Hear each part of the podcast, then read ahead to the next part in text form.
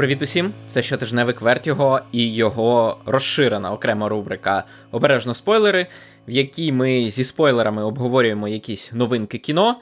І сьогодні ми обговорюємо новий фільм Мартіна Скорсезе «Вбивці квіткової повні». Юра був у відрядженні, тому у нього не було зайвих чотирьох годин часу, щоб подивитися фільм. Трьох з половиною. Але доїхати до кінотеатру, а, а в черзі постояти перед залом. Тому так, десь якщо дивитися в кінотеатрі, то як мінімум чотири години в кінотеатрі треба провести.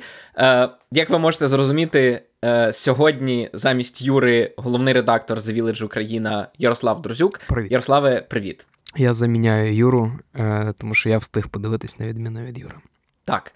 І це не єдина причина, а ще й тому, що е, мені, одразу скажу, фільм не сподобався, але переважній більшості людей, критиків, не критиків, е, фільм подобається. І оскільки треба, щоб була людина, яка пояснить мені і всім нам, чому це шедевр, чому це епічний фільм, чому це колосальний успіх, е, власне, для цього тут і є Ярослав. Ну, слухай, ти так одразу подав. Я б навпаки це фреймив. Я фреймив би це так, що тобі треба пояснювати, тому що ти в цій ситуації аутсайдер. Ну, дуже багато людей, які, ну, називаються тріумфом, одним з найкращих фільмів Скорсезе, одним з найкращих фільмів Леонардо Ді Капріо. І мені реально цікаво від тебе почути, чому тобі не сподобалось.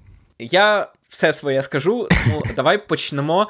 Почнемо з основної думки. Якщо ви подивитеся на Rotten Tomatoes, якщо ви зайдете на оцінки на якихось ай ем ді бі або ті самі відгуки глядачів, ну, коротше, на будь-якому сайті, який збирає відгуки, переважна більшість відгуків, як від критиків, які пишуть в ЗМІ, так і від звичайних користувачів сайтів, те, що фільм абсолютно успішний, тому давай почнемо з цієї найбільш перевалюючої популярної думки. Ярославе, як тобі кіно і чому це класний фільм? Коли ти сказав, що треба почати спочатку, я думаю, ми почнемо, знаєш, типу там е- відкривають Америку, починається геноцид корінних народів, і врешті ми приходимо до цього фільму як до, ну, стрічки, яка багато в чому е- фіксує е- такий етап переосмислення ставлення американців до е- корінних культур, до корінних народів Північної Америки. Мені здається, що зараз якраз цікавий такий момент в поп-культурі. Тут насправді важко визначати, знаєш, це ніби як феномен, який вже відбувся. Він насправді триває з, в першу чергу, саме з резервації, які робить Стерлін Харджо і Тайка Вайтіті. І разом із цим новим фільмом Мартіна Скорсезе, мені здається, ну от нарешті американці хоч якось можуть сказати, що вони почали, як це, спокутувати свою міжгенераційну провину перед корінними народами. Звичайно ж, це просто маленька крапля в морі перед тим, що треба ще зробити. Я не кажу навіть про там репарації чи відновлення справедливості на якомусь там фінансовому, політичному чи ще якомусь рівні, суто на рівні культурному, так? Тому що ми знаємо культуру вестернів, ми знаємо, як зазвичай, тут можна це сказати, цей термін індіанців показували в кіно, і, типу, в самого Голлівуду фільмів, серіалів величезний борг, насправді, перед корінними культурами. Оце така, такий маленький камінчик в фундамент початку цього процесу. От мені, ну, я, я не люблю зазвичай казати, знаєш, про важливість фільму, але я впевнений, що цю дискусію ми маємо почати саме з цього. Ну, добре, що ти з цього почав, тому що справді, фільм говорить про такі речі, але мені здається, що я не впевнений, наскільки правильно його вписувати в суто кінематографічний контекст. Тобто, от, якщо в кіно про це не говорили, то це прорив. Тобто, про переосмислення ролі білих американців і те, яким чином вони завойовували собі ту країну, яку вони зараз вважають докорінно своєю, це не якась нова е, політика. Тобто, е, я, наприклад, про «Дорогу сліз», а саме ініціативу президента Ендрю Джексона, який е, буквально виселив, про це згадується в фільмі, але це не називається «Дорогою сліз», е, це коли е, буквально зібрали усіх індіанців, які жили по всій Америці, і зіслали їх в Оклагому і Північний Техас, де відбуваються події фільму. Ендрю Джексон, до речі, це улюблений президент в історії Сполучених Штатів для Дональда Трампа. Так. І, відповідно, «Дорога сліз» – це, власне, це умовна назва, для позначення примусової депортації корінного населення Сполучених Штатів Америки. І тому це добре, якби що Скорсезе про це каже, але я не зовсім впевнений, що це якась нова думка. Тобто те, що це починають говорити в кіно, це ж не означає, що це зовсім якась новаторська думка. Розумієш, про що я? Ні, тобто цей екскурс, він почався вже, ну, там, з початку двадцять першого століття, як мінімум, в школах, в хороших школах. А то, та ні, давай, давай будемо відверті. Мабуть, ще в шістдесяті університети почали по-новому викладати. Я думав, що ти згадаєш момент. Про Red Dead Redemption два, але цей аргумент аж приймається. Я не кажу, що це, насправді, перша спроба. От мені здається, що якраз прикметно, що ми згадали з тобою про Стерліна Харджо, який насправді до Reservation Dogs дуже довго знімав фільми про е, корінних американців. Просто це залишалось на рівні, ну там максимум десь, знаєш, засвітився на Санденсі, десь прозвучав, але зазвичай це було дуже малобюджетні, з дуже малим масштабом у всіх сенсах фільми. Е, ну і, власне, як Reservation Dogs не є там, типу, першою спробою дослідити культуру сучасних нащадків корінних американців там на кабельному телебаченні, так само і фільм Скорсезе не є такою першою спробою. Чим він є, так це точно найбільшою, найбільш гучною. Тому що ім'я самого Скорсезе, ім'я Ді Капріо, величезний бюджет, який погодився дати Apple ті ві плюс після того, як з проекту вийшов Paramount.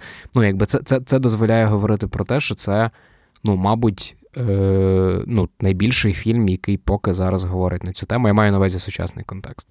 Тому, знову ж таки, ну, типу, говорити про важливість з великої букви фільмів, це завжди така, насправді, дуже штучна категорія, але мені здається, що тут від цього нікуди не підеш. Ну, тому що вперше цю тему е- дивляться під настільки великим точним мікроскопом. Мені, знаєш, що цікаво? Що після того, як фільм вийшов, від корінних американців, які його дивилися, я чув зовсім незахоплені відгуки, і багато в чому я з ними е, згоден.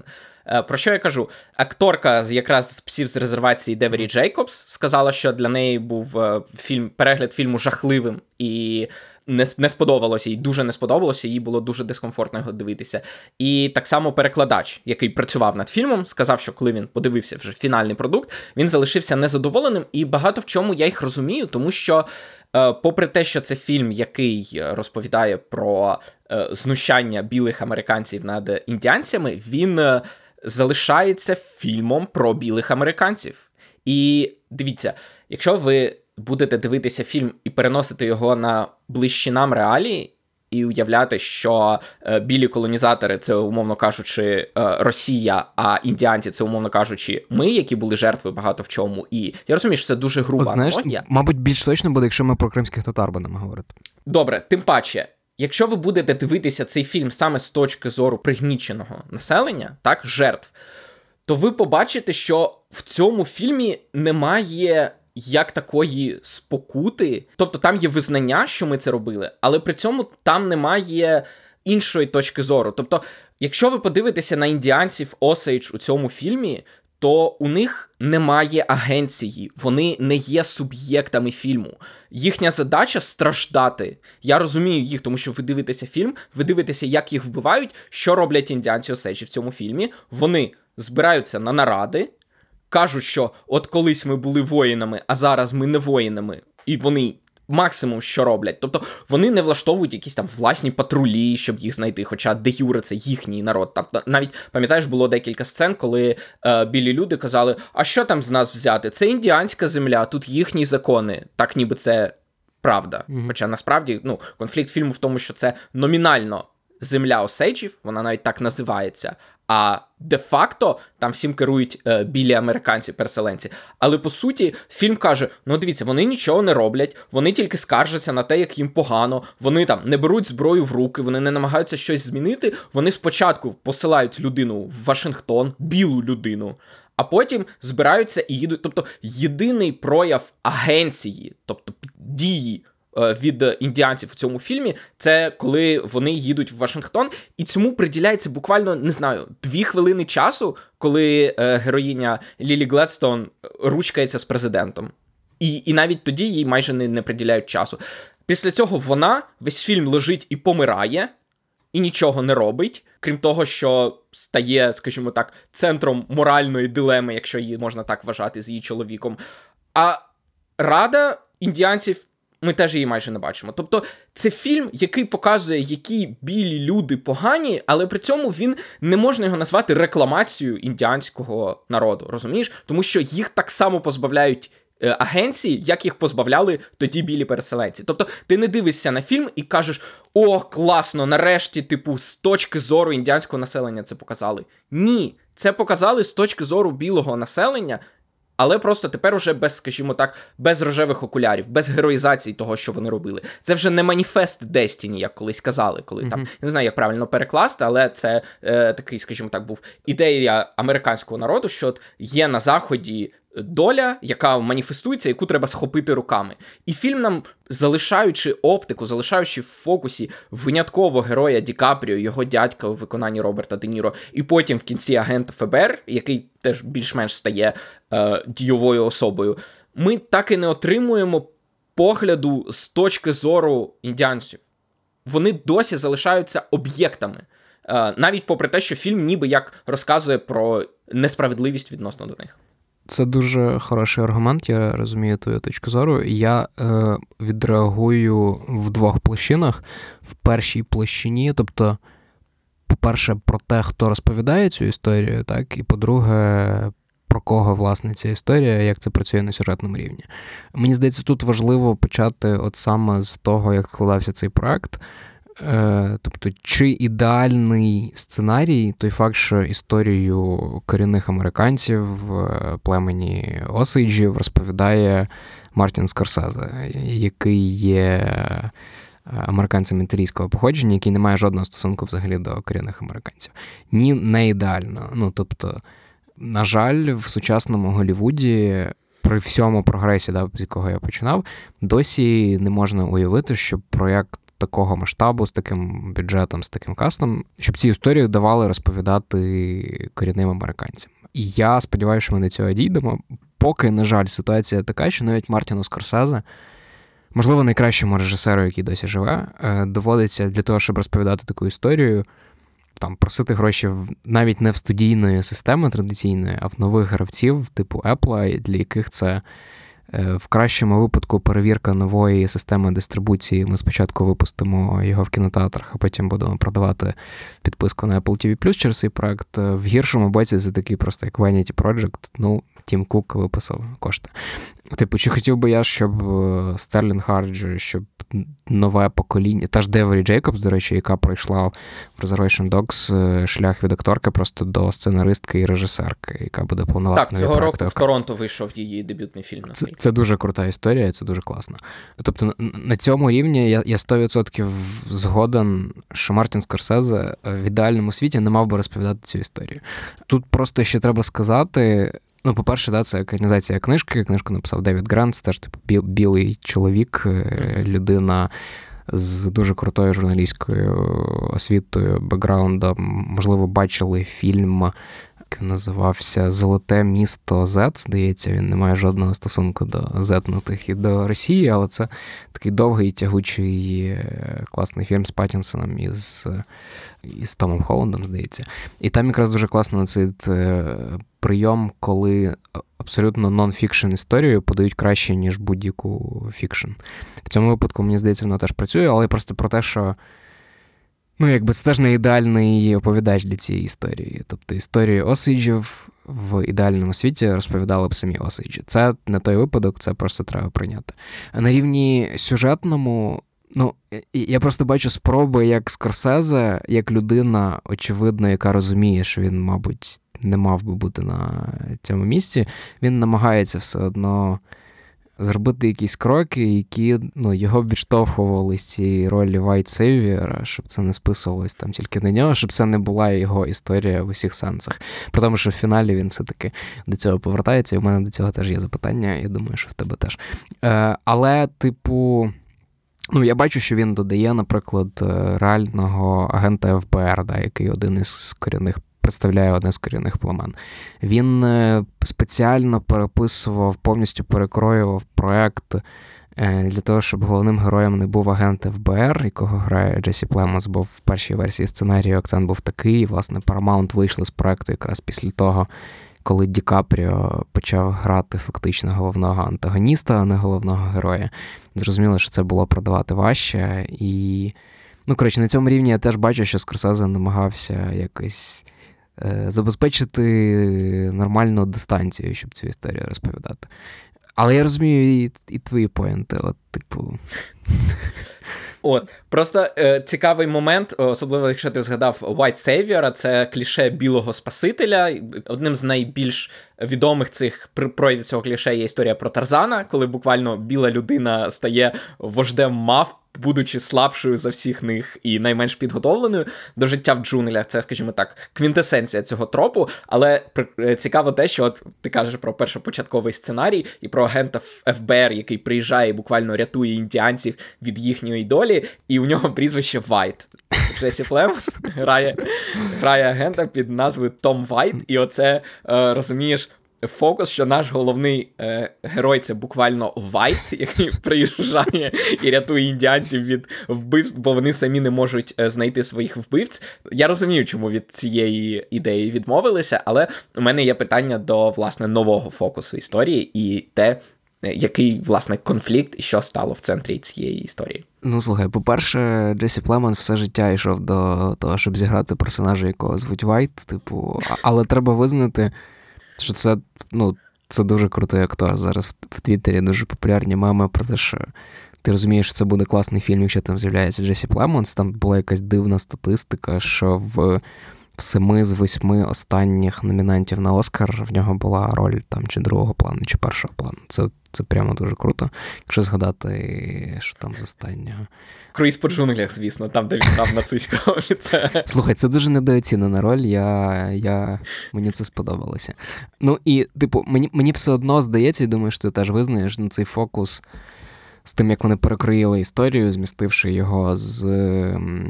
Історія не так про розслідування вбивств в Осейджів, так, як із такого, зі справи, яка багато в чому сформувала сучасну еф бе ер, так. Крім Джона Ділінджера, як виявилось, були такі справи. І, ну, типу, це сто відсотків пішло фільму на користь, тому що історія про розслідування клятих федералів, ну, типу, я не знаю, що може бути ще більш заїждженим, навіть якщо це одна з перших справ клятих федералів. Але, ну, типу, той факт, що вони зробили головним героєм антагоніста у виконанні Леонардо Ді Капріо, який в тому ж, в тому ж «Вовку з Уолл-стріт» на нього дивитись цікавіше, зрозуміло. Там, типу, просто більше яскравих сцен, більше, можливо, пам'ятних сцен. Але я, я б сказав би, що цей матеріал у «Вбивцях квіткової повні», він, він просто більше вимагає від Ді Капріо. Я, я, я теж бачу, що, типу, що є різні реакції, мені цікаво, як ти сприймав його перформанс, але мені здається, що це дуже вимоглива роль, і він з нею класно впорався. Давай до того, як сказати про Ді Капріо, я скажу от про зміну фокусу, і я скажу, що якби це був детектив, я, наприклад, умовно кажучи, якби це був детектив, в якому більшу роль грав, от як ти сказав, агент з корінного населення, або взагалі зробити його фокусним персонажем, як він кротом втирається в це поселення і розкриває. Тобто, грубо кажучи, я не оцінив оце рішення змінити фокус з детективу на драму. Можливо, це дуже поверхнево, але я ніколи не заперечу, що я фільми сприймаю дуже поверхнево, але відсутність детективної історії, вона, по суті, забрала у мене якийсь сюжетний двигун, який би тягнув далі. Тому що, дивись, коли ти дивишся детектив, у тебе, очевидно, є... Ти розумієш, навіщо ти тут і що буде далі? Ми шукаємо. Тобто це сюжет-пошук, так? Є, відповідно, роуд-муві, це сюжет-подорож. В цьому фільмі немає, не було як такого сюжетного двигуна, який би змушував мене цікавитися, що ж було далі. Тому що нам від початку кажуть, от головний герой, він е, ідіот. Це вже вдруге. Минулого року Колін Фаррелл грав повного ідіота у «Банші із Нішеріна», але він грав такого, знаєш, ліричного дурника. Дурника, який непогана людина. А тут він мало того, що просто інтелектуально неповноцінна людина, як він не од... Тобто навіть люди, які поруч зі мною сиділи, в якийсь момент просто казали, типу, що він робить, ідіот. Ну, тому що е, він абсолютно ніколи не показує якоїсь, якогось взагалі розуміння ситуації, спроби відрефлексувати щось і так далі. Він просто грає розумово неповноцінну людину. А по-друге, він при цьому ще й погана людина, без якогось морального компасу. Він каже, що все, що його цікавить у житті, це гроші. Гроші і жінки. Відповідно, це не моя думка, але дуже цікаво, що героїня Лілі Гледстоун, вона стала для нього уособленням, скажімо так, єдиних двох речей, які його в цьому житті приваблюють. Тобто гроші і жінки. Тому що вона жінка з грошима. Але в цілому він просто весь фільм робить погані вчинки, які його дядько в виконанні Роберта Де Ніро каже йому робити. І відповідно я не відчував якогось сюжетного поштовху вперед. Тобто я хотів би, щоб я на них не дивився, але у мене не було вибору. І це було, знаєш, просто кожна сцена, дядько підходить і каже, нам треба вбити його. І він каже, окей, він іде до якогось чувака, який готовий бруднити руки, і каже, дядько сказав його вбити. Нам показують, як вбивають індіанця, він повертається, е, обіймає дружину, і до нього в наступній сцені знову приходить дядько і каже, а тепер ми вбиваємо оцього індіанця, і так далі. Відповідно, я не розумію, забіжу е, наперед, я не розумію, чим привабила ця роль Роберта Де Ніро. Мені здається, це найбільш е, мастеж, це називається кліше, е, мастеж тверлін вілан. Типу, коли е, це, уявіть собі, фільми тридцятих років, там, де е, головний антагоніст викрадає нашого героя або героїню і прив'язує її до рельсів і накручує вуса собі, собі на палець, щоб і, і, і, і зловісно хихоче, е, як він зараз її вб'є, і герой рятує. І от я в Роберті Де Ніро бачу отакого е, дуже простого, однозначно поганого антагоніста, який все, що хоче, це грошей і вбити індіанців, у яких ці гроші є. Він жадібний і він готовий на все. Я не бачу в ньому глибини. А Леонардо Ді Капріо, він просто стає маріонеткою цієї людини, оскільки у нього немає власної якоїсь агенції. Він просто робить те, що йому кажуть, тому що, ну, мені за ним, відповідно, теж не цікаво спостерігати, оскільки у нього, хоч він і є, скажімо так, активним учасником всіх цих вбивств, він при цьому не є... Е, розумієш, це, грубо кажучи, уяви фільм про Джеймса Бонда, в якому головний герой і не Джеймс Бонд, і не Блофельд, а людина, якій Блофельд каже «вбий Бонда». І, відповідно, ти дивишся, по суті, за хенчменом, за посіпакою головного антагоніста, і для мене це було нецікаво. Я сидів і думав, чому я на нього дивлюся. Відповідно, якогось сюжету, який би рухав вперед, у мене не було, а персонаж у мене викликає настільки велику відразу, і е, я розумію, що його намагалися поглибити тим фактом, що він нібито любить свою дружину. Тобто, він з одного боку вбиває сестру своєї дружини, іншу сестру своєї дружини, зятя своєї дружини. Коротше, всіх родичів своєї дружини він вбиває, але її він якби любить.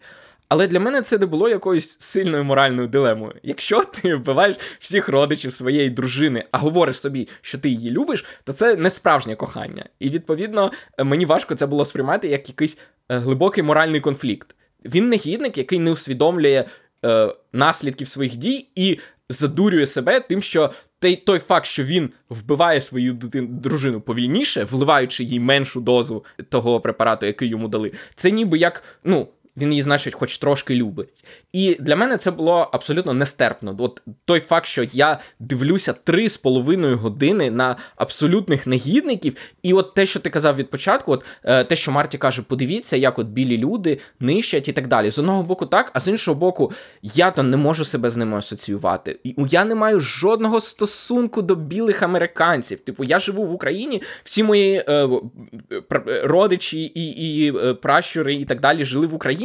Я не можу відчувати провини, яку, мабуть, відчувають американські критики, коли дивляться і кажуть, блін, це я частково відповідаю. Я жодним чином не відповідальний, мені просто на них неприємно дивитися, я співчуваю індіанцям, і я не розумію, чому я маю три з половиною години за цим спостерігати. Це як торчер-порн, навіть криваві сцени є, але немає якогось, не знаю, захвату хоча б, який дає торчер-порн. Ну от, дивись, я не читав книжку, але мені здається, чому і книжка так добре спрацювала, і, власне, фільм, тому що це фактично нон-фікшн історія, яка у нон-фікшні закріплює е, якийсь дуже глибокий вирок загалом сучасним Сполученим Штатам, е, побудованим е, через першобутні гріхи, по-перше, геноциду корінного населення, по-друге, наступним геноцидом і там ставленням до американців африканського походження і загалом до інтеграції інших народів. І, типу, те, що ти описуєш про персонажів Ді Капріо і Де Ніро, воно то все так. Типу, я можу сперечатись там про деталі, про їх, про його арку, про те, як сам Ді Капріо проходить цей шлях, бо мені здається, це цікаво, і Ді Капріо як артист це класно фіксує. Але, типу, роль е, цих двох персонажів в цій історії – це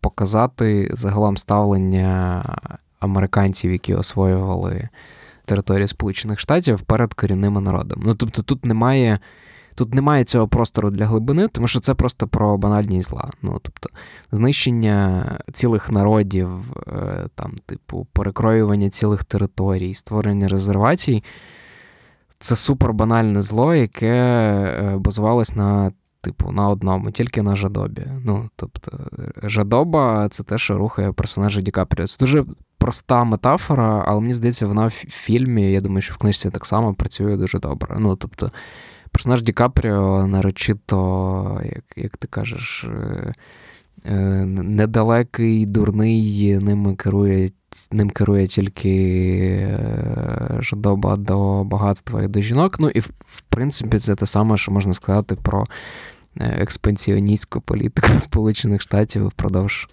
останніх кількох століть. Е, той факт, що там це ускладнюється впливом на нього персонажа Де Ніро, ну, мабуть, тут теж є якісь непівтони, там, ще ще. Я просто про те, що ця дуже проста метафора, вона класно працює в нонфікшн-матеріалі Грена, і вона класно працює в фільмі. Тобто тут не треба нічого вигадувати. Е, чуваки хотіли грошей, хотіли нових територій, і вони ні перед чим не зупинялися. Ну, типу, виконуючи, втілюючи в життя цю мету. Та як Ді Капріо з десятками різних викривлень свого обличчя, з цими жахливими зубами, які ви зробили, це відіграє. Ну, типу, на мене це справило враження. У кого були жахливіші зуби? У Рамі Малика в «Богемському рапсодії» чи у Ді Капріо в цьому фільмі? Ну, да, просто, блін, Малик так, типу, кріп, а з Ді Капріо це дивно дивитися. Тепер перші кілька хвилин звикаєш до цього.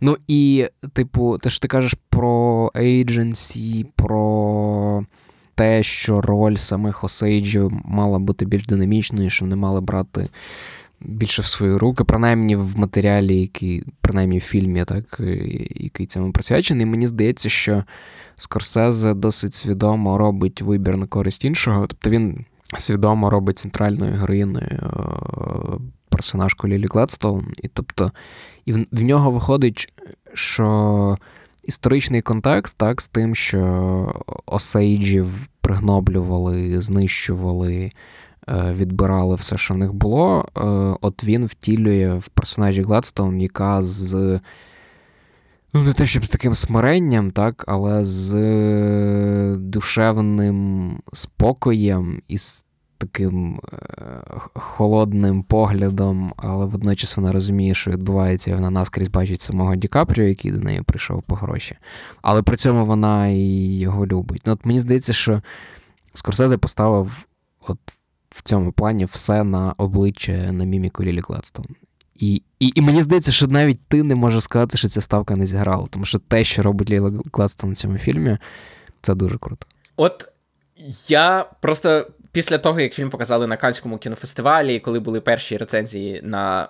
від тих, хто його бачив в Каннах, і коли пізніше його вже там ж поступово фільми показують, особливо ті, на які є ставка в нагородному сезоні, а очевидно, що на новий фільм Скорсезе є ставка в нагородному сезоні, всі відзначали гру Гледстоун, і я був максимально здивований, я подумав, що я щось не зрозумів, тому що це ситуація як з Емілі Блант, коли жінку хвалять за роль у фільмі, де її задача помирати на задньому плані. Відповідно, Емілі Блант робить за весь фільм е, одну вольову дію, це в кінці не потискає руку, е, здається, персонажу Бенні Савді, Це, по суті, єдине, що робить Емілі Блант в Опенгеймері. Всі такі, ну, Емілі Блант хорош. Так і тут. Тобто, ми... я не розумію, чому ми аплодуємо ролям, де жінкам виділяють роль стражденниці і мучениці на задньому плані. І я був максимально здивований, що просто роль Лілі Гледстоун, її персонажки Молі, в тому, що вона півтори, мабуть, години повільно помирає в ліжку і нічого не може зробити. Тобто, я не кажу про те, що вона погано зіграла цю, по суті, жінку, яку повільно вбивають, але мені не подобається, що такі ролі отримують е, таке визнання просто е, за те, в якій ситуації е, ставлять е, цих персонажів. Тобто, можливо, якби більше зосереджили увагу на тому, що попри те, що її муж її отруював, попри те, що робили все для того, щоб вона нікуди не поїхала, вона все одно організувала цю поїздку, вона все одно поїхала в Вашингтон, вона все одно побачила президента і особисто йому сказала це зробити. Але оцей, по суті, героїчний вчинок, він якось, ну, розчиняється. Ну, можливо, це Ні, мені ну, так здалося. Ну, Agency, але... вона повертає в фінальній сцені, коли вона ставить запитання Ді Капріо. І, і якби той факт, що вона потім розлучається з Ді Капріо, я не кажу вже про фінал, бо про фінал ми окремо поговоримо. Ну, тобто, тут все-таки є цей аспект. Ну, е, да, але я здивований, наскільки сильно її персонаж просто страждає і помирає, і я був тому здивований, що, по суті, її роль – це спочатку усміхатися, як Мона Ліза. У неї це дуже добре виходить. Е, особливо, коли Ді Капріо до неї підкатував ще на початку, коли він був її шофером. А потім, що вона просто настільки довго помирає, і я був максимально здивований тим, що я очікував, що в неї є якась сильніша, активніша роль, яка справді, ну, показує...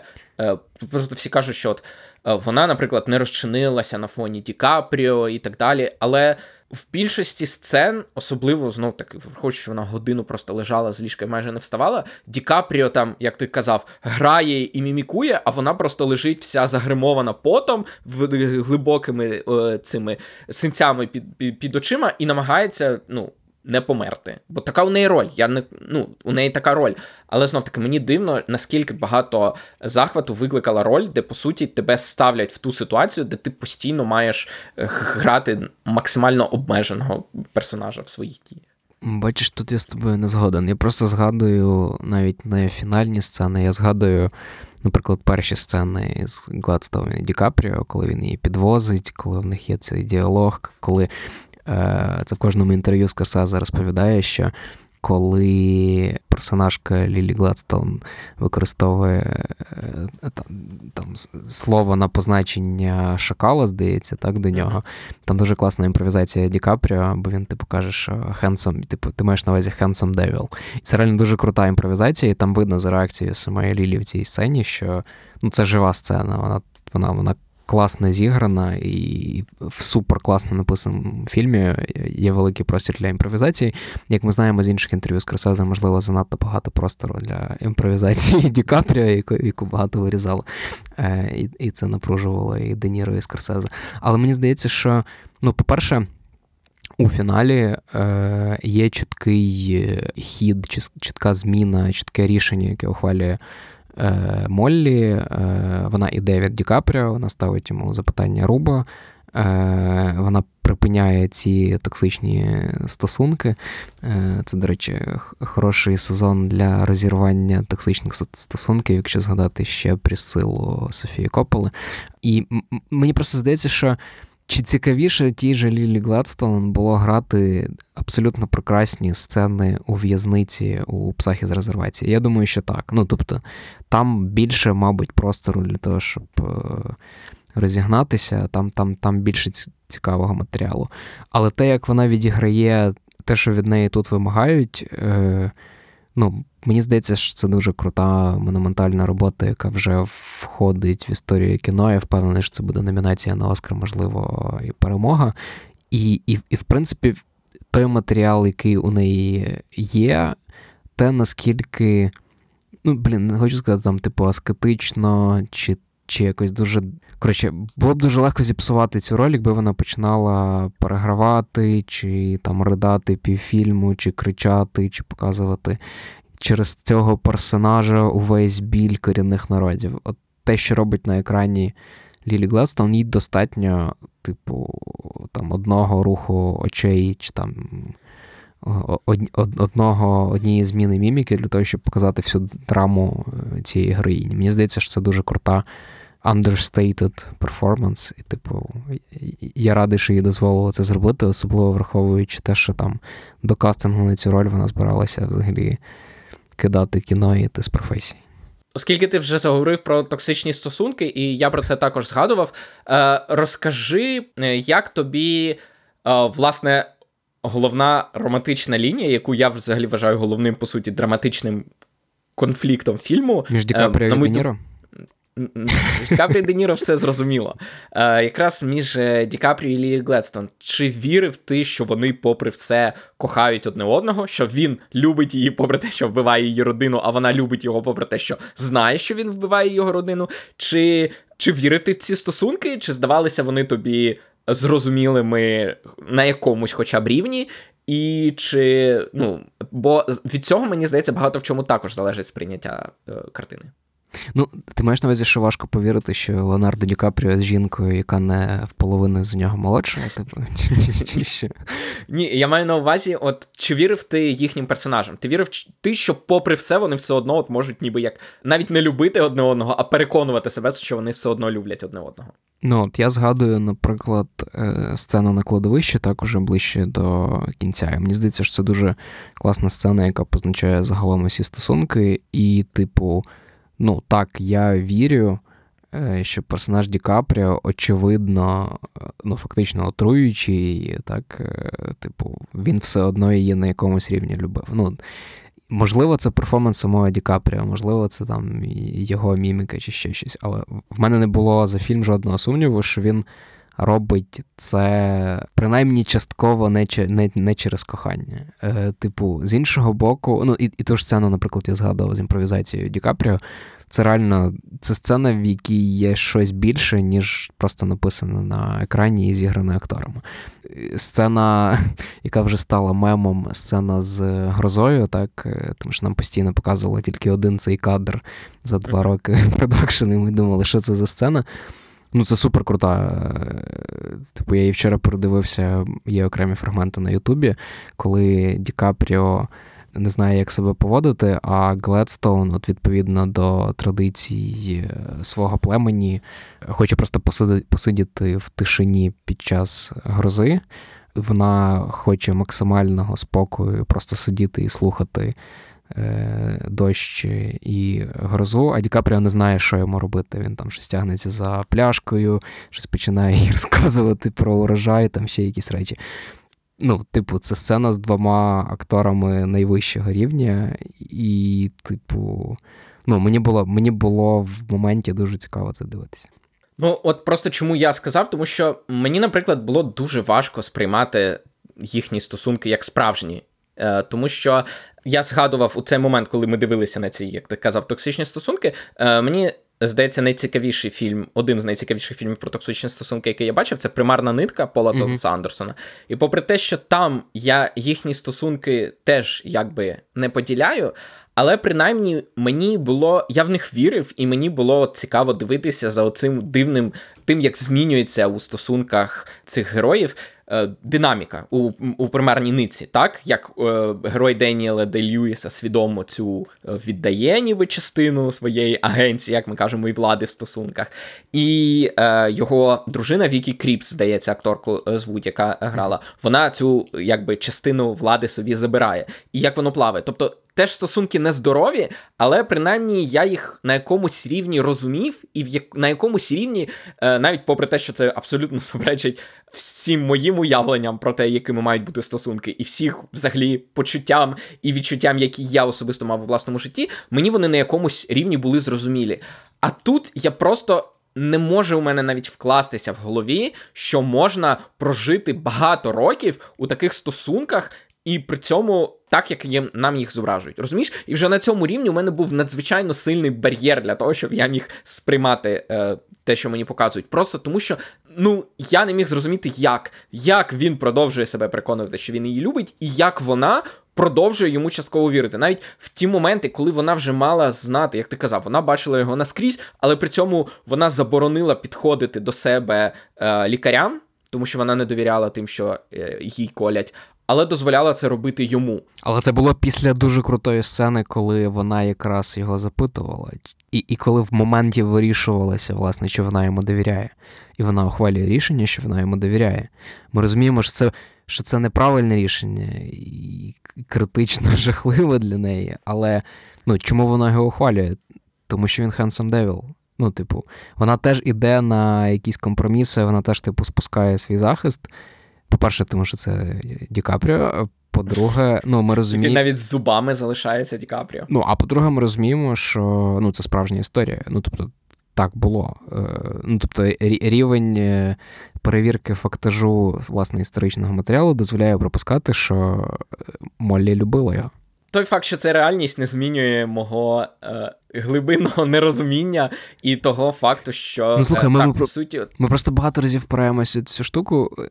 Ти все правильно робиш, коли ти розбираєш е, фільм як, е, як драматичну конструкцію. Мені здається, що коли ми маємо справу з матеріалом на реальній основі, е, знаєш, іноді просто, типу, ну, такого не може бути, типу, це, типу, в кіно там пере... щось придумали, вигадали, перекрутили, а насправді в житті, ну, погодься, дуже часто буває так, що це дивніше, ніж у фікшені. Ну, це той випадок.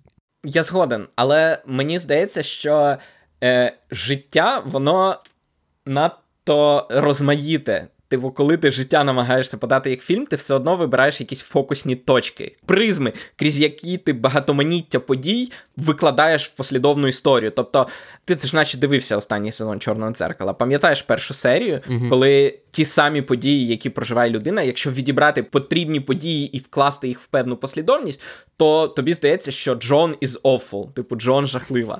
І тут е, та сама ситуація. Той факт, що це реальність, це не заперечує того, що події, які ми бачимо, фільм їх збирає в певній послідовності для того, щоб підкріпити ту чи іншу власну думку. Тому що події, які трапляють, траплялися в житті цих персонажів надто багато, навіть в три з половиною годинний фільм вони е, не влізуть. І тому е, я розумію, що ти кажеш про реальність і про те, що я дивлюся про це як про драматичний конфлікт, але е, це ж не те, що нам один в один переносять реальність, правильно? Нам все одно вибирають певні перс... нам все одно вибирають певні сцени і нас змушують зосереджуватися на певних моральних дилемах або моральних питаннях, або просто ключових якихось аспектах цієї історії. І, відповідно, те, як їх збирають, і те, що нам через них показують, у мене, власне, і викликає питання. Тобто, це не те, що я відмовляюся вірити в те, що між ними. Просто мені це не зрозуміло, і коли, по суті, фільм, який йде три з половиною години, в якому для мене немає якогось сюжетного рушія, який змушує мене думати, що буде далі, який змушує мене дивитися на неприємних мені персонажів, який е, намагається тримати драматичний конфлікт на дилемах, які для мене не є дилемами і є абсолютно зрозумілими і очевидними, і розумієш, що відбувається, що я, по суті, дивлюся те, що я не можу на будь-якому рівні розуміти. І тому мені важко.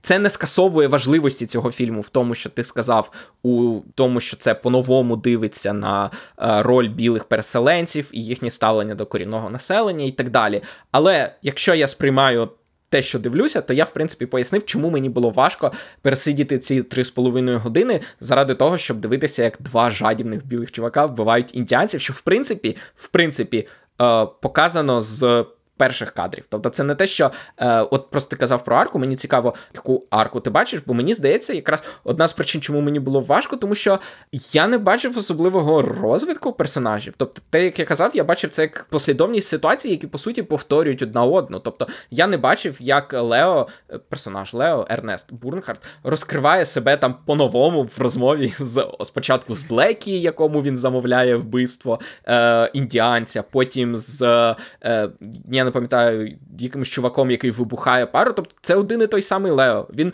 так само замовляє вбивство, так само повертається до дружини, її обіймає. Він так само достатньо дурний для того, щоб не мати якогось власного, власної думки. І він, по суті, фіксує ту думку, яку йому останню сказали. Це гарно, мені здається, відображається в кінці фільму, коли він поговорив з дядьком і е, вважає, і замовляє вбивство, потім його ловить агент, і він здає дядька, потім він говорить знову з дядьком, а точніше з адвокатом, і знову міняє свою думку. Тобто, по суті, він повторює е, думку людини, яка востаннє з ним говорила. Настільки у нього немає якоїсь власної е, думки. І тому я не бачу якогось розвитку. Це послідовність одних тих самих ситуацій, одних тих самих виборів від людини, яка мені неприємна. Ну, слухай, ну це не, це не, це не динамічна арка, це просто історія морального занепаду. Тобто ми починаємо у вихідній точці, це ветеран війни, який повертається з Європи, і так, яким е- рухають в першу чергу жадоба і бажання до жінок. Е- типу, от він проходить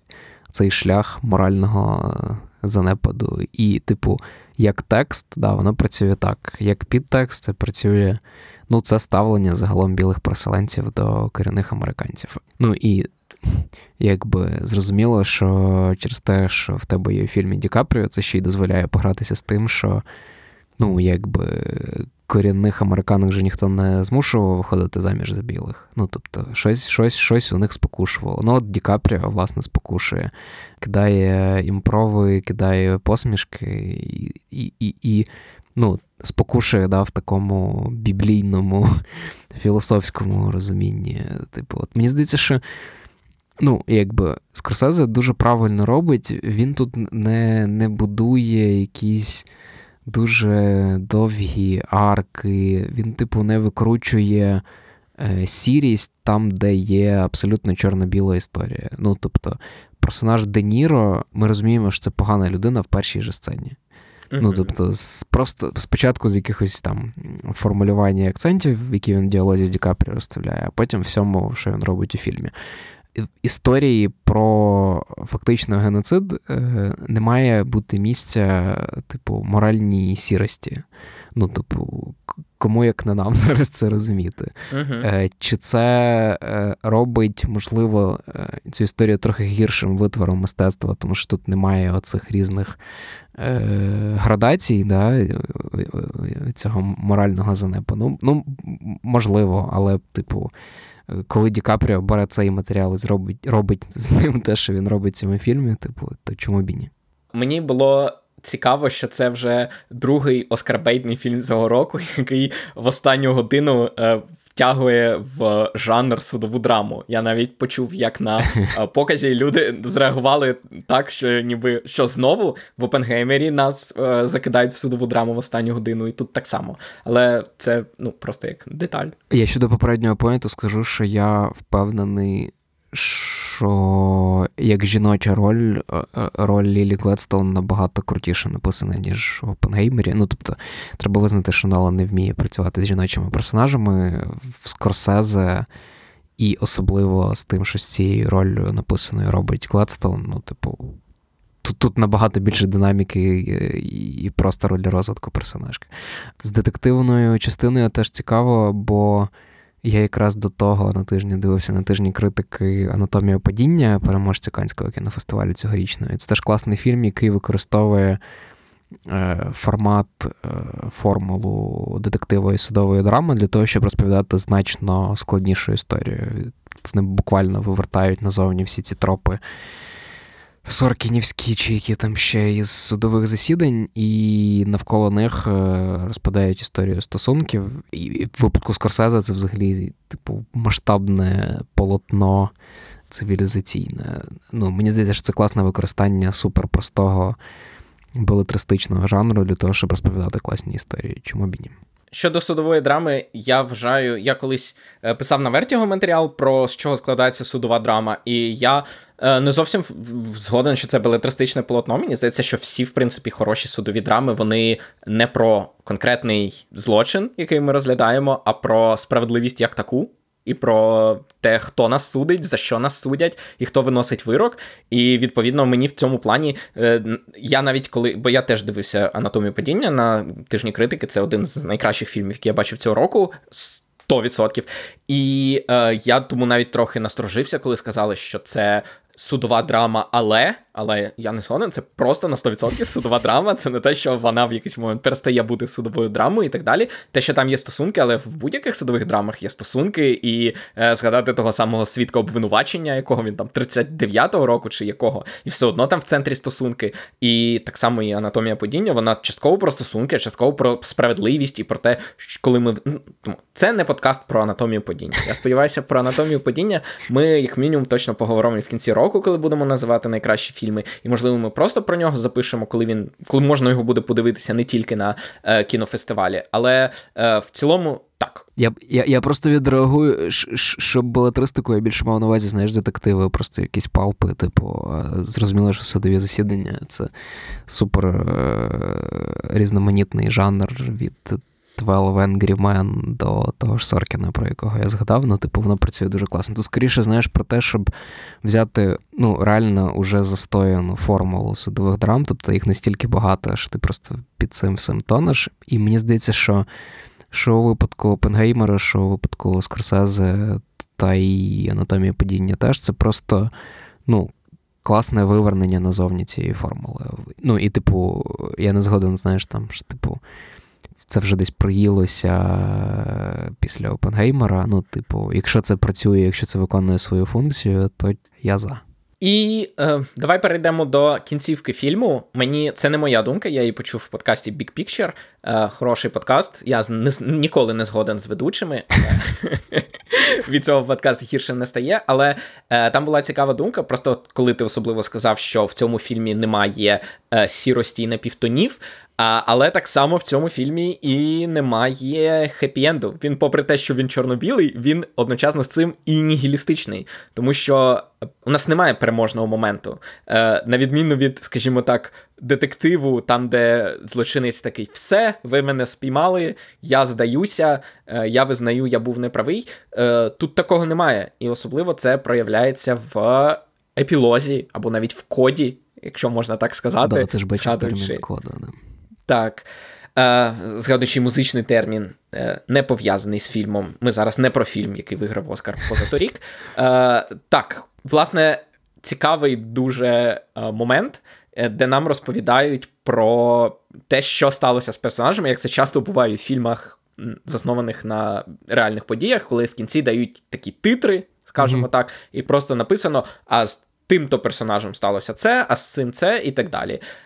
Тут Скорсезе підійшов до цього творчо, і це, на мою думку, один з найцікавіших моментів фільму. Для мене, мені цікаво, як ти відреагував, тому що для мене, мені здалося, що Вес Андерсон пробрався в його сценарій і зняв останню сцену, тому що, якщо ви дивилися один фільм Веса Андерсона, ви знаєте, наскільки Вес Андерсон любить звертати увагу на те, що він робить кіно, що те, що він робить, це не відображення реальності, а штучна постановка. І, відповідно, там в кожному його фільмі є це вкладення, так, якщо ми згадуємо «Астероїд Сіті», то це телепередача про драматурга, який пише п'єсу, яку ми зараз бачимо на екрані, і ми бачимо акторів, які грають персонажів, які написав і так далі. Те саме є в «Отелі Гранд Будапешт», де нам розказує історію вже е, старший, ну, герой Ф. Мюрея Абрахама, якого в дитинстві грає Тоні Револорі, який розповідає історію свого і так далі. Тобто це вкладення і наголошення на штучності, отут воно в кінці дуже класно згадується. Тому я одразу згадав, власне, і «Астероїд Сіті», і історію Генрі Шухера від Веса Андерсона, який теж наголошує на тому, що ви щойно бачили не реальність, а нашу історію, яку ми розказуємо штучно. Як тобі остання сцена? Ну, тут можна про Веса Андерсона згадувати, можна про Гічкока, можна, не знаю, загалом про традицію радіодрам, да, яку він обіграє фактично в форматі. Мені здається, от чесно, якраз, тут, тут теж ми з тобою не згодні, от з цим в мене якраз було найбільше, мабуть, суперечливих моментів пов'язано, тому що з одного боку, це дуже красивий епілог і красиве завершення, особливо в тому, що стосується буквально останніх речень, так, із некрологом е- Моллі, е- в яко... який зачитує сам Мартін Скорсезе, виходячи на сцену, і роблячи акцент на тому, що в некролозі Моллі не було жодної згадки про вбивство. Тобто це, це чому нещасливий фінал, тому що тут немає цього елементу ні покаяння, ні закінчення, ні якогось хорошого кінця взагалі. Тобто, ну, про це просто не було згадано. І так, цей фільм частково є спробою не те, щоб закрити це питання, так, але хоч якось відновити справедливість в якомусь можливому вимірі.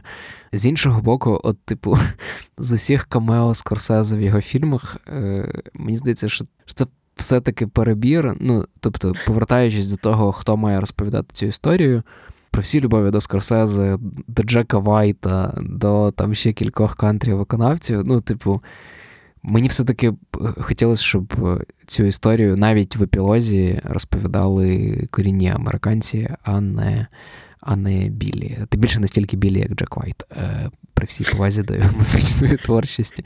А це, мабуть, найбільш жорсткий спойлер в історії всього вашого подкасту. Ну, просто, я не знаю, я, я дуже здивувався, коли я побачив Джека Вайта. Я знаю, що там люди дивувались, коли бачили кого Стерджела Сімпсона, чи там... чи самого Скорсезе в фіналі, але для мене от Джек Вайт — це був момент, коли мене витягнули з цього фільму. Я такий, блін, що тут робить Джек Вайт? А я не знаю, для мене навпаки. Для мене навпаки це просто спосіб, грубо кажучи, подати те, що ми бачили сто разів в фільмах на реальних подіях, просто інформацію про те, що було з кожним з героїв, подати якось цікавіше. І те, що вони зробили оці от е, візуальні ефекти, як в радіодрамах, і навіть Джек Вайт мене теж потішив. Можливо, через те, що, можливо, бачиш, це якраз різниця між тому, що ти попередні три з половиною години сприйняв набагато позитивніше, ніж я, і тому це тебе, скажімо так, витягнуло з історії. А для мене навпаки, перші три з половиною години були багато в чому там жвачку, яка дуже довго тягнулася, а тут нарешті щось оригінальне, щось, ну, не, не, незвичайне, щось, якась спроба погратися з формою, тому що я б не сказав, що е, вбивці квіткового місця є бодай в якомусь місці експериментальними або грайливими з жанром і з формою. Вони максимально прямі. Я, ну, я б не сказав, що там є якесь місце експериментам з сюжетами, ну, з персонажами, слухай, з якимись... Тут я б окремо сказав про операторську роботу Родріго Прієто. Ну, типу, я не розумію, як людина в межах одного року випустила Барбі і цей фільм. І, типу, від сцени початкової з нафтою до останніх кадрів із цим танком, натхненним Мідсомером Гаррі Астера. Ну, мені здається, що це... Якщо в чомусь говорити про винахідливість, то, мабуть, от в рішеннях оператора. Ну, можливо. Для мене в них було не стільки багато винахідливості, скільки, ну, просто красиво. Я не буду заперечувати, що там красиво знято, але я б не сказав, що там є отака якась е, гра з формою, яку нам демонструє епілог, який, по суті, перше грайливе щось в цьому фільмі. Ну, і там, я, я просто лякаюсь, бо було якесь інтерв'ю зараз Скорсезе, де він говорив про потенційні наступні проекти. Він сказав, що один з фільмів, який він хотів би зняти, це такі діалоги з Ісусом Христом, де він один з головних героїв, де Мартін Скорсезе говорить з Богом. В принципі, це, це можна, цим можна описати всю кар'єру Скорсезе, принаймні частину його фільмів, але якщо він дійсно це зробить, ну, це такий остаточний перехід за камерою в кадр. Чи є ще щось, що ти хотів би сказати про цей фільм і ще не сказав? Дивись, я насправді... Я, для мене була це дуже цінна розмова. Багато з того, що ти сказав, мене змусило трохи інакше подивитись на картинку. З іншого боку, я думаю, що дуже важливо проговорити. Цей фільм – це реально велике диво. Типу, той факт, що його зняли, що до нього дали двісті мільйонів, що до нього прикріпився Ді Капріо, що... В останні півгодини в кадрі починають з'являтися актори, які недавно вигравали Оскар, або, або просто дуже круті актори, як Джон Літгоу, або, блін, камео Джека Вайта і цей фінальний прийом. Це реально фільм, який... Дуже добре, що він є. Дуже добре, що в Голлівуді з усіма його проблемами досі є можливість створювати такі проекти. На жаль, для того, щоб розповідати такі історії, треба, щоб це робили хтось типу Скорсезе і Ді Капріо. З іншого боку, я впевнений, що цей процес із підсвітлюванням нових голосів, нових імен, особливо з недорепрезентованих груп, ну, цей процес запущений. Типу, наскільки він активно буде розвиватися, побачимо, але, типу, я впевнений, що це має бути і в Штатах, і в Україні, і, в, і, і всюди, насправді. Бо ці історії, як ми бачимо, візьмемо із цього проекту, вони заслуговують того, щоб їх почули. Більше того, це велика прикрість, що дуже довго часу ці історії залишались десь на полиці і їх не розповідали. Подивіться Reservation Dogs, теж дуже хороший серіал. Е, так, ну, щодо цього, я абсолютно е, згоден. Попри те, що мені фільм, як я сказав, не дуже сподобався, е, таких історій має бути більше. І попри те, що мені там не подобається конкретно цей фільм Скорсезе в цілому, і ти знаєш, що він один з найбільш е, відомих постатей, яка влаштувала хрестовий похід проти супергеройського і блокбастерного кіно. І е, в цьому я, в принципі, багато в чому з ним згоден. Таких фільмів має бути більше, просто тому що чим більше буде таких фільмів, тим більше буде хороших таких фільмів, які там і мені сподобаються, і там комусь іншому теж сподобається. Відповідно, це добре, що є можливість робити в тому числі і такі фільми, тому що гомогенізація історії – це, ну, найгірше, що може статися, коли кожен другий фільм розповідає про daddy issues і про людину, яка після цього надягає кольоровий костюм. Це добре мати там одну таку історію або там три такі історії, але коли кожен другий фільм така історія, це погано. І, відповідно, той факт, що дають такі гроші на те, щоб зняти історію, яку в реальних абсолютно декораціях, які побудували з нуля. От, знов таки, фільм може не сподобатися, але не можна не оцінити художника-постановника, продакшн-дизайн, те, що називається, який з нуля відбудував все, костюмерів і так далі. Тобто це те, чи можна що завгодно думати і про Опенгеймера, і про «Вбивць квіткового місяця», але той факт, що вони не покладаються на зелені, сині екрани, вони з нуля все будують і створюють максимально реалістичні картини, це вже величезний плюс. Особливо це всупереч тенденціям робити максимально все на цьому вольюмі, на величезному ел сі ді-екрані і розповідати про те, що нарешті Нарешті ми отримали бажану операторську свободу. Ні, у вас ще буде більше свободи, якщо ви побудуєте справжній будинок, в якому можна зайти в будь-яку кімнату і в будь-яке місце там поставити камеру і так далі. Тому е, так, таких фільмів має бути більше, таких історій має бути більше, і, і від Скорсезе, і від е, не тільки е, білих е, старих режисерів, але і від молодших режисерів, і від жінок, і від представників корінного населення. Тому так, сподіваємося, що е, цей фільм, до речі, е, став другим за зборами в перший вікенд в кар'єрі Мартіна Скорсезе, що приємно, він ніколи не відіб'є свій бюджет в прокаті, що теж очевидно. Але е, все одно це хороший показник. Сподіваємося, що навіть якщо це, як ти казав, Vanity Project Apple ті ві плюс, сподіваємося, що в подальшому таких Vanity Projectів з такими амбіціями, з таким підходом до деталей, з такою, з такою операторською роботою буде, буде більше. Ну, у них ще Наполеон, мені здається, таким самим буде. Тільки там теж буде... від Apple, теж від білого старого режисера, теж Vanity Project, який навряд чи окупить свій бюджет. Але е, так. Е, тому сподіваємося, наступним, наступним кроком в політиці Apple буде давати такий бюджет ще й не тільки режисерам, які зняли свої найкращі фільми у вісімдесяті роки.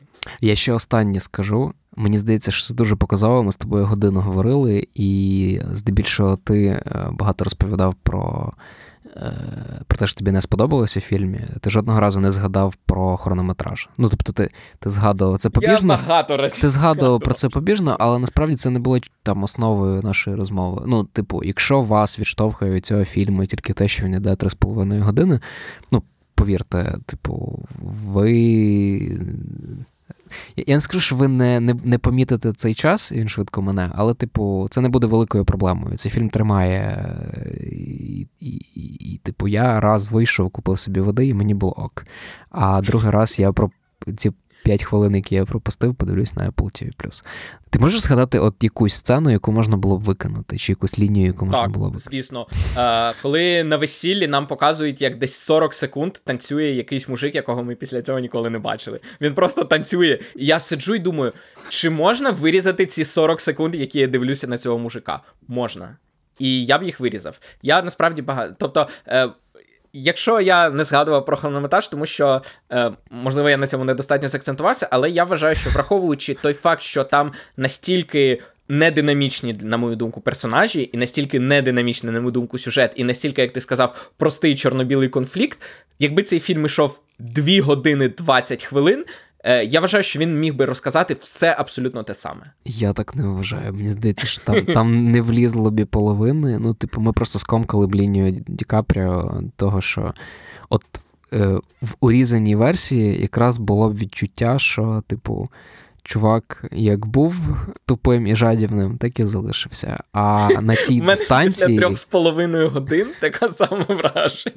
На цій дистанції ти просто проводиш з ним більше часу, і ти розумієш, що він, ну, типу, що це, що це дійсно така людина, і це історія морального занепаду. Власне, це те, що хотів показати нам Мартін Скорсезе. Окей. Е, є ще щось, що ти не сказав? Е, думаю, ні. Е, окей, я, в принципі, теж сказав все те, що е, хотів. Е, я сподіваюся, що вам було цікаво послухати різні думки про фільм. Я сподіваюся, що ми доволі повно репрезентували кожен свою позицію. І е, у вас тепер більше аргументів за і проти, щоб якщо у вас хтось запитає, як вам останній Скорсезе, ви могли сказати «ну норм». І е, тому на цьому все.